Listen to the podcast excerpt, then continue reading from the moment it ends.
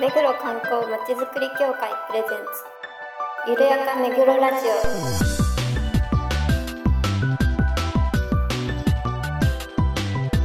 この番組は目黒に関することをゲストを交えてゆるやかにお届けする観光トークバラエティです。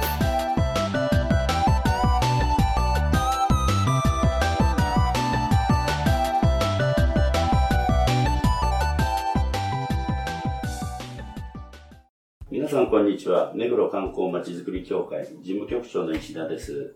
この番組のパーソナリティを担当します。そして、番組アシスタントの石倉です皆さんよろしくお願いしますそして事務局の長谷川です。そして、事務局の浅野です。そして、はい、井上です。よろしくお願いします。はい、よろしくお願いします。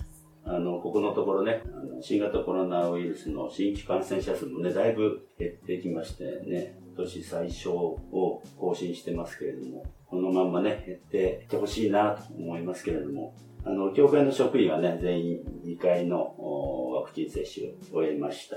先日あの2回目接種した お二人はいかがでした？副反応がね、なんか出たみたいで。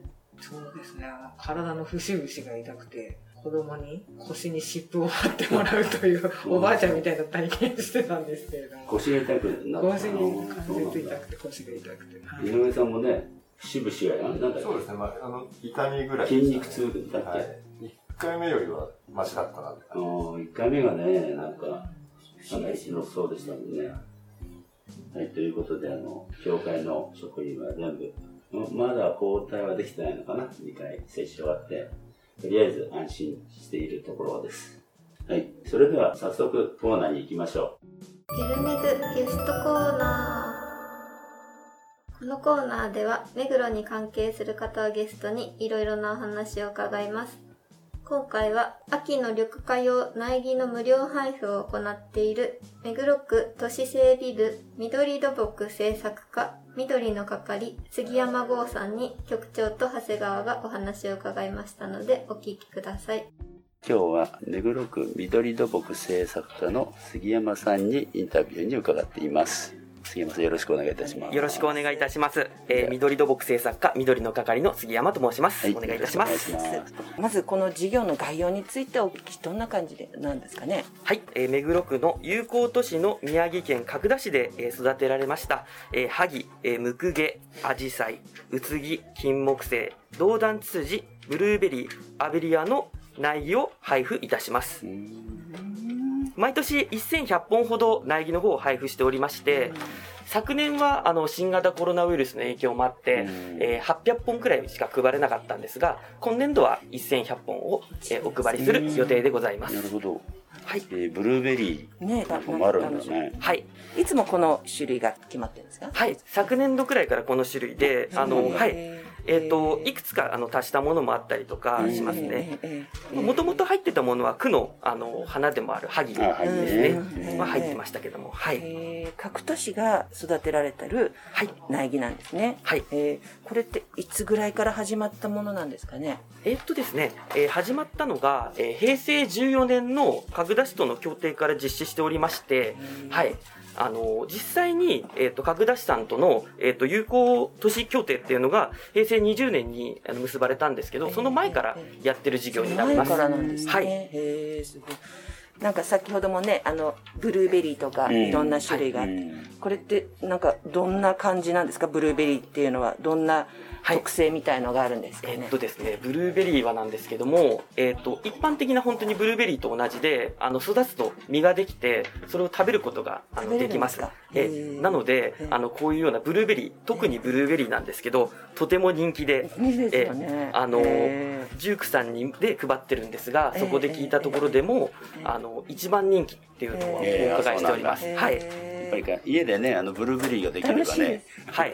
楽しみだもんね、えー。えっと一人何何鉢みたいな形でえっ、と、お一人様一つですね。あ。で基本的には配っております。やはりはい。えあの、人気のあるところもございまして、えご家族様お一つとかお一人様お一つとかちょっと決めてうんやってるような感じになりますね。はい。何かこうお祭りの時とかイベントとかに合わせてお渡しするとかっていうわけではなく？はい。あの、例年はそのような形でやってますけども、ええあの、やっぱり昨今この新型コロナウイルス感染症の関係で、そういった催しを中止した場合とかでも、ええまあ、配れるような体制を、ジュークさんには取っていただいたりとかもしております。はい。これはジュークセンターで配ってるはい形なんですかね。そうですねなるほ。どジュークで配っております。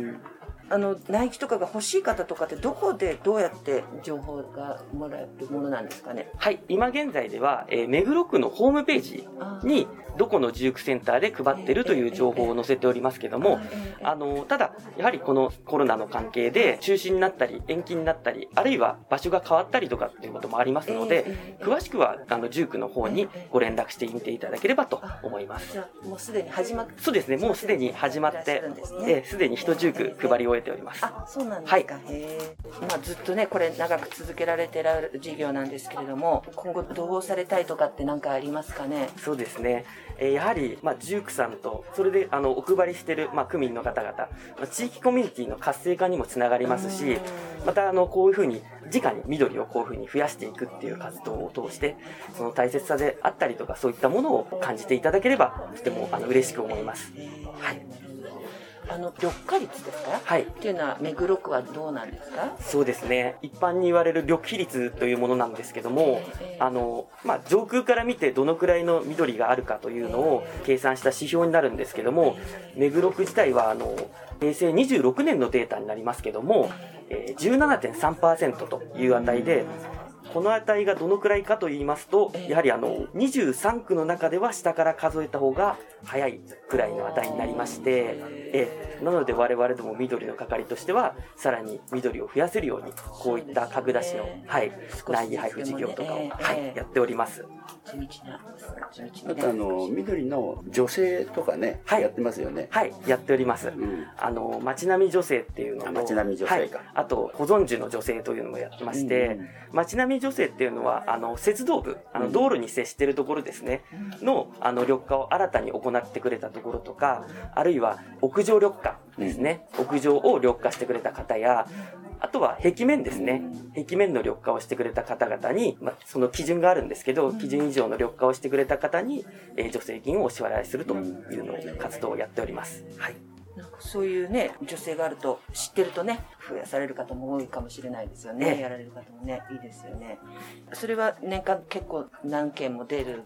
そうですね。あの、街並み女性に関しては、あの、最近ちょっと増えてきたところもあるんですけども、保存樹ですね、の方に関しましては、毎年本当にコンスタントに指定の依頼だったりとか、申請が来ておりますね。ええなので、あの、今ある緑を守っていただいているということで、大変感謝しております。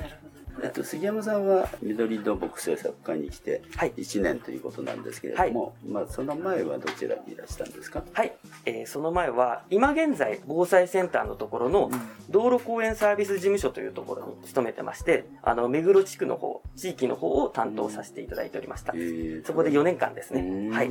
現場に出られてっていう感じ、はい、そうですね。現場に出て、はい、仕事の方をどんなことをやる？ねえそうですね。例えばですけども、道路の、あの、ひび割れとかそういったものをあ修繕したりとか、トイレの一部を改修したりとか、そういうような小規模な修繕活動を行っておりました。はい。かなりがたいがいい感じがするんですけど、なんかやってらっしゃる？今現在はあまりやってないんですけど、あの、最近はあの、ウォーキングを始めました。へーええあの、結構遠くまで、あの、私、目黒区出身ではないんですけど、目黒区に住んでるんですが、目黒からそうですね、荒川の方に歩いたりとか、はい。結構歩くのが好きなので、はい。歩いてたりします。はいすごいほら、腕とかね、肩ががっちりしてるから、ありがとうございますなんかやってんのかな最近ちょっと食べ過ぎで太っちゃったんですよね。結構区内も歩いたりする？はい、区内も。おすすめスポットとかそうですね。区内のおすすめスポットとしては、やはり駒場公園ですかね。もともと、はい。あの、前田家の、うん。はい。ええご当主のところの、はい、お庭であったりとか、そういったあの、面影も残ってるところもありますし、あるいは緑を楽しむという意味では、碑文屋公園とか、ええ、あの、大きい、そうですね、弁天池っていう大きい池があったり、その周りの緑も綺麗ですし、はい、駅からも近いので、学芸大学からも、はい、なので結構いいスポットなのかなとは思います。なるほどですね。さすがちょっと土木系の方からね、緑のことがよくご存知ですね。恐縮でございます。何かこう、緑に関わることでエピソードみたいのってございますでしょうかね？はい。そうですね。先ほどあの、ウォーキングがあの趣味っていう話をさせていただいたんですけども、えっ、と、大体まあ10キロから20キロ歩くこともあって、その中で大きな道沿いを歩くことが結構多くて、で、その中でもやはり時間帯によっては日陰ができたり、日向ができたりっていうところがあってですね、その日陰っていうのがいわゆるば、えー緑ですね。あの、による日陰。はい。街路樹による日陰だったりすることもあるんですけども、あの、日向と日陰どっちを歩きたいかって言われると、そうですね。まあ、あの、私はどっちもちょっと歩いてみたんですけど、やはり、まあ、残暑が続く中で、日向の方を歩くと、どうしても体力奪われるところもありまして、はい。そういった意味でも、あの、緑ってとても大切なものなんだなっていうのは、はい。非常によく感じました。はい。自然の涼しさがね。そうですね。自然の涼しさという意味でも。はい。先ほどあの緑比率っていうことでね、あのお話ありましたけれども、今後ほらあんまり公園って作りづらいじゃないですか。まあそうですね。そういうところも、ね、はい、出ないございますね。はい。えー今後あの緑化っていうんですかね。はいなんか計画みたいなものがあるんですか？そうですね。その、例えば、各々のところでお家を建築したりとか、そういう時に緑を作っていただく、そういったようなあのお願いっていうのは他の区でも、あの、どこでもやってるところなんですけど、そういったところにも力を入れてですね、緑化計画っていうのを、あの、我々の方で、あの、作成したものを実行していただくというような形をやっていただいたりとか、あとは先ほど申し上げた緑の街並み女性、新しく緑地を作っていただけたら助成するよっていうので、さらに、まあ、あの、建築計画にもそれを含めていただくとえいうような活動を行ってたり、はい、しますね。あと緑の係あれでしたっけ？あの生き物80選ってそちらでしたっけ、そうですね。目黒の生き物80選もこちらでも販売しておりますし、うんうん。あるいは庁舎の区政情報センターの方でも、はい、販売しておりますうちの教会でもはいそうですね。えありがとうございます。あれは今後どうされていくんですか？そうですね。実は、毎年、あの、お願いしてるんですけど、自然の観察員さんがいて、で、観察員様から、こう、送られてくる情報を我々どもの方で集計してるんですけども、その、毎日ペースで様々な情報が、あの、入ってくるので、新しくまた種を増やしたりとか、回収していったりとか、はい、そういったものも、あの、考えていきたいなと、えー思っております。実際私も、あの、対応したもので、あの、この芋虫は何ですかとか、このトンボは何ですかっていう情報も結構来てですね、あの、その都度ちょっと図鑑で調べたり、自分の知識を、えー探りながら、はい、ご回答させていただくというような形でやっております。区内にこう、なんていうのかしら、手を挙げてくださった観察員さんが何人もいらっしゃってはい、そうですね。へえー多くの観察員さんが、あの、協力してくださって、あの、できた本でもありますし、はい。これからも続けていきたいと思っております。何人ぐらいいらっしゃるんですか、観察員さん。えーっと、おおよそですけど、えー、1800ぐらいは、あはい、いらっしゃいますね。なんか最近あの生態系がで変わってきたみたいな珍しい生き物が出たとかっていうのあるんですか？ですね。あの、具体的なあの指名まではちょっと忘れてしまったところあるんですけども、もともと西日本にいた、えーっと、生物が、あの、東日本の方に入ってきたなっていうような、はい、あの、感覚はあってですね、そういったものも何種かそうですね、あったと思います。すいません、具体的にはちょっと申し上げられなかったんですけども、やはり温暖化の話であったりっていうのが、あのー結構結びついてきてるんではないのかなっていうのは、はい、切に思っております。結構あの外来のね特定生物とかそうですね。ヒアリとかね結構ヒアリも最近も時々ニュースになりますけどね、はい。区内は大丈夫なの？えっ、と、そうですね。今のところ区内では見つかっておりませんけども、例えば、その他であれば、あの、アメリカオニアザミとかっていうのを、あのえ、あの、アザミの、あの、種類の一つなんですけど、あれも外来種の一つで、はい。最近、目黒区内でも、えー見かける事例も、はい。いくつかあったりとか。西洋タンポポだっけ？そうですね、西洋タンポポ。ね、はい。広がっちゃってるそうですねまあ、綺麗は綺麗なんですけどね。ええあれいけないんですか？西洋タンポポ。あの、在来種をね普通駆逐されちゃうんだよあ、ね。そうなんですか。やっぱりもうそういったところでもあの生物の自然淘汰ですよね。ってうんいうものがどんどんどんどん進んできてるなっていうのは、はい。あの、日々感じております。はい。あ、それなんかハクビシンとかっていうのはどんなこの頃そうですね、ハクビシンも、えっ、と、そうですね、あの、見かけられることが多くて、実際にあの、報告が上がってる件もありますね。はい。タヌキとかもそうですね。タヌキはね、在来だからね。そうですね。だから、なんだっけ、あの、駒場公園とかいるんじゃないですか？そうですね、タヌキ、はい。実際、菅刈公園とかでもタヌキ、あはい。見かけたって話も聞きましたし、はい。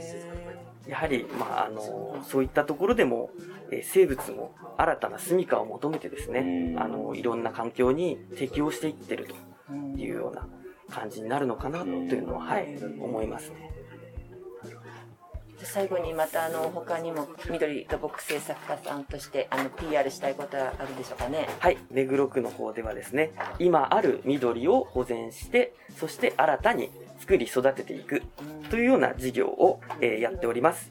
えー例えばですけども、えー緑の街並み女性、屋上の、えー緑化、壁面の緑化、鉄道部の緑化を新たにしてくださった方、えー基準値以上ですね、新たに緑化してくださった方に、えー助成金をお支払いしていたりとか、あるいは家の中でもいいんですけども、敷地の中にあるあの樹木ですね、基準以上の樹木を、えー保存してくださっている方に、保存樹、助成金の方をお支払いさせていただいたりしております。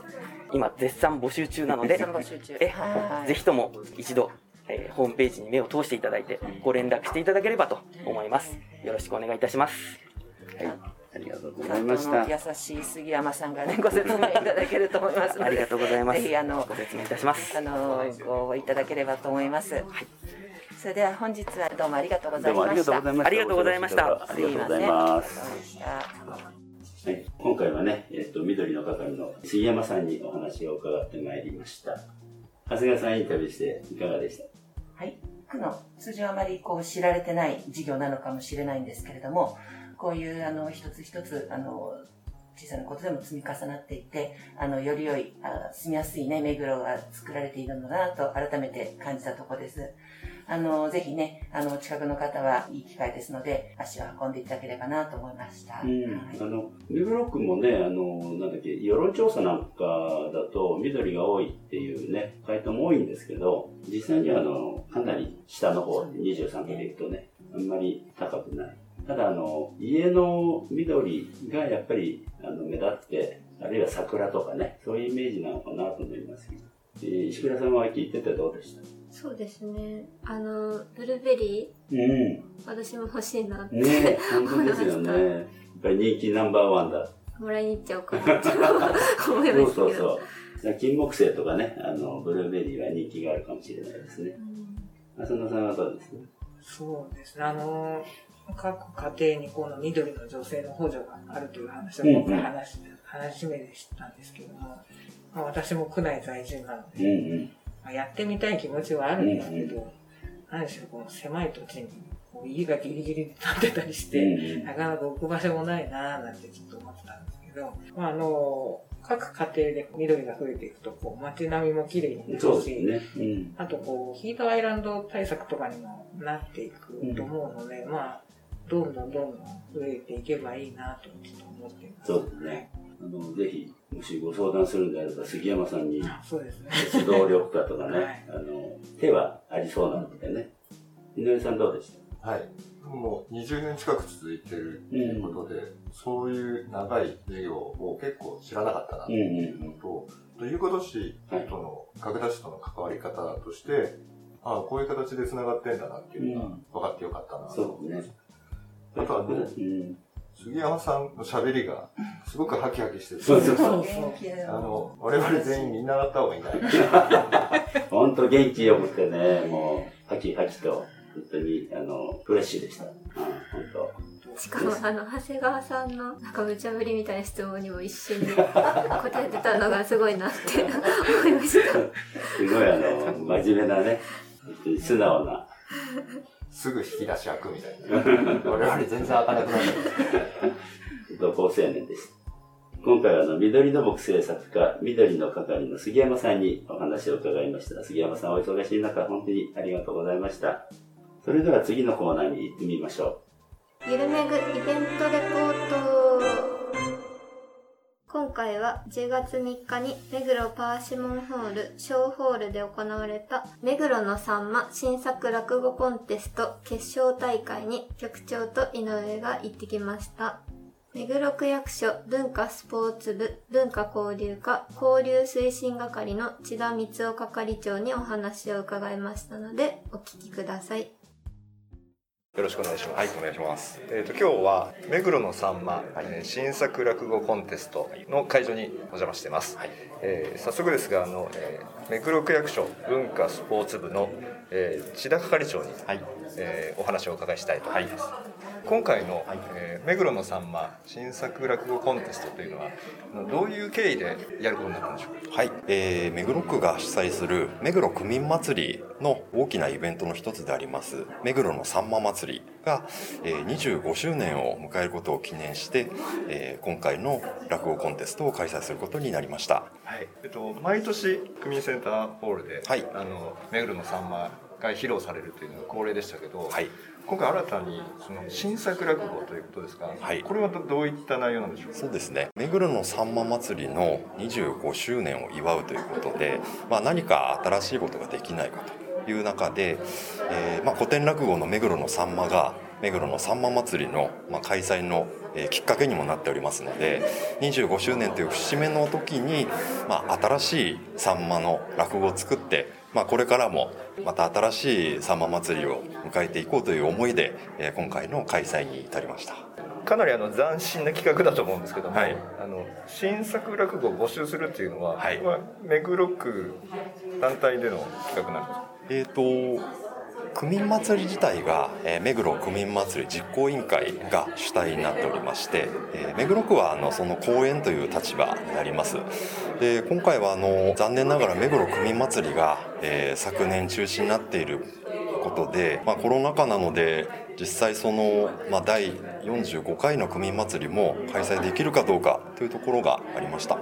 ですので、えーコロナ禍でも必ず開催できるような形で考えた時に、まあ、YouTube を用いて、えー予選を、えーまあ、オンラインでやったり、決勝を、えー動画をオンラインで流したりすることで、えーコロナが、えーその時点でたまたま結構こう感染者が増えてたとしても、えーオンライン上でできるということで今回の、えー手法に至りました。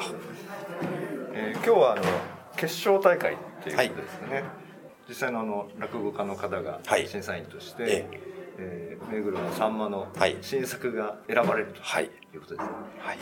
志田さんもまだ分かんないそうですね。今回あの全体であの47個の落語が募集がありましてその中からの6名の方が最終的に今決勝に選ばれてます。で落語を見て本当に今日審査をして、えー新しい落語が選ばれるということで私ももちろん結果が分かりませんしあの非常に楽しみにしております。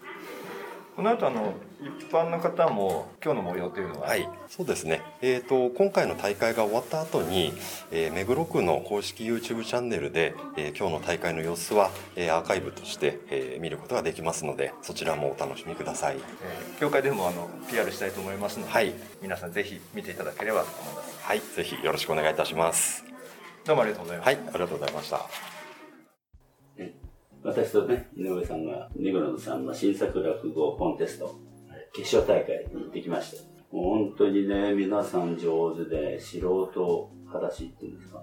すごく、苦労裸足。表現があのアマチュアっていうことうん。ねなんですけど、とてもそうは思えなかった。え。どっかでやってるような感じでしたよね、皆さんね。そうです。下は8歳。